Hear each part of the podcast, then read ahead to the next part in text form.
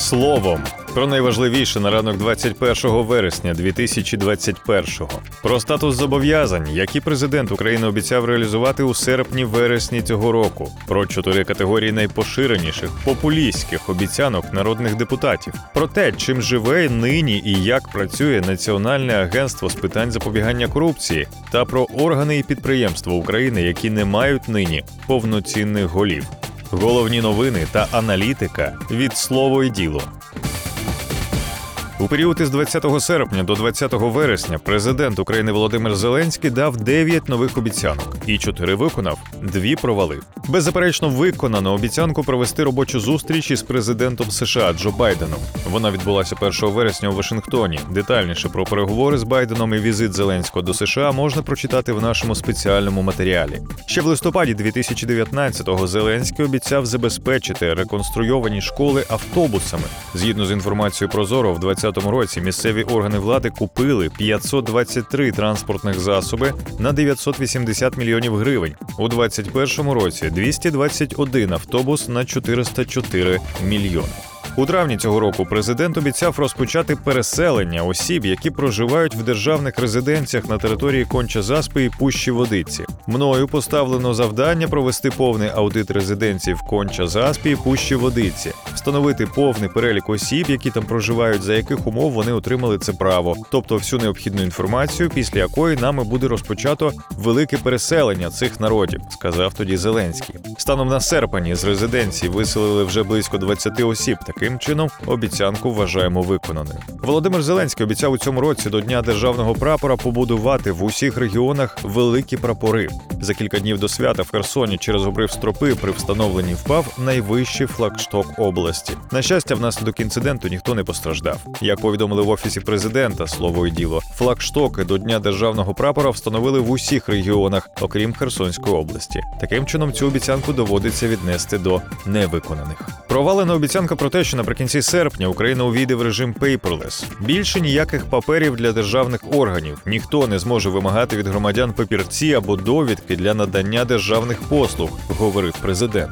У серпні він підписав закон про особливості надання публічних електронних публічних послуг, який набуде чинності 7 листопада. Як повідомили в Кабміні, Україна перейде в режим без паперів саме з цієї дати. Важливою частиною впровадження режиму paperless є законопроект про публічні електронні реєстри, який взагалі ще й досі чекає в парламенті на друге читання. Докладніше про президентські обіцянки серпня-вересня місяців читайте у нашому матеріалі з інфографікою на сайті. Нагадаємо, що всі обіцянки президента можна подивитися в його профілі на слово і діло. Про те, як аналітики слово і діло відстежують виконання обіцянок політиків, можна прочитати докладніше в регламенті порталу. Партії та політики під час передвиборчої кампанії часто густо керуються принципом заради перемоги всі засоби чудові і включають у свої програми малореальні та відверто популістські обіцянки на кшталт знизити тарифи в 12 разів або подолати бідність. Подібні обіцянки можна умовно поділити на чотири категорії. Перша категорія обіцянки, які важко здійснити, абстрактні обіцянки, які не мають конкретних термінів або показників для виконання плану досягнення мети. Наприклад, мажоритарник від Київської області Олександр Дубінський у передвиборчій програмі обіцяв раз і назавжди розв'язати проблему сміття в своєму окрузі. Що депутат має на увазі під вирішенням сміттєвої проблеми, яким чином він її буде вирішувати, наприклад, чи буде лобіювати будівництво сміттєпереробного заводу, не зрозуміло. Мажоритарник Геннадій Вацак, зараз член групи довіра, в програмі обіцяв подолати низькі доходи і бідність людей. В обіцянці, щоправда, не вказано, що депутат вважає низьким доходом, бо в кожної людини є своя думка щодо цього. До того ж, нардеп не розкрив, як саме він буде піднімати доходи громадян та боротися з бідністю, яку на превеликий жаль повністю подолати взагалі неможливо. Наступна категорія обіцянки когось посадити або покарати. Притягати людину до кримінальної відповідальності це компетенція правоохоронних органів і судів, але депутати, та й не тільки, часто обіцяють таке. Той самий Олександр Дубінський обіцяв покарати всіх, хто грабував країну. Нардеп Олександр Качура обіцяв зробити все для притягнення Петра Порошенка до відповідальності за зраду національних інтересів України. Дуже абстрактна обіцянка є в програмі Анни Скороход. Ми не дамо жодним бандитам відібрати або захопити вашу землю. Винні будуть покарані. Це було дослівно. Владислав Бородін в програмі обіцяв взяти під свій контроль боротьбу із казнократством і місцевими корупціонерами. Ще є обіцянки, виконання яких залежить від міжнародної кон'юнктури. Та найбільший пласт популістських обіцянок нардепів належить до категорії обіцянок, виконання яких виходить за межі депутатських повноважень, як то сприяти поліпшенню умов відпочинку на Троєщині або підтримувати створення нових парків, скверів та зелених зон у Вишневому, Ірпені, Боярці та інших населених пунктах області. Про популістські обіцянки народних депутатів читайте докладніше у нашому тематичному дослідженні на сайті та в телеграм-каналі.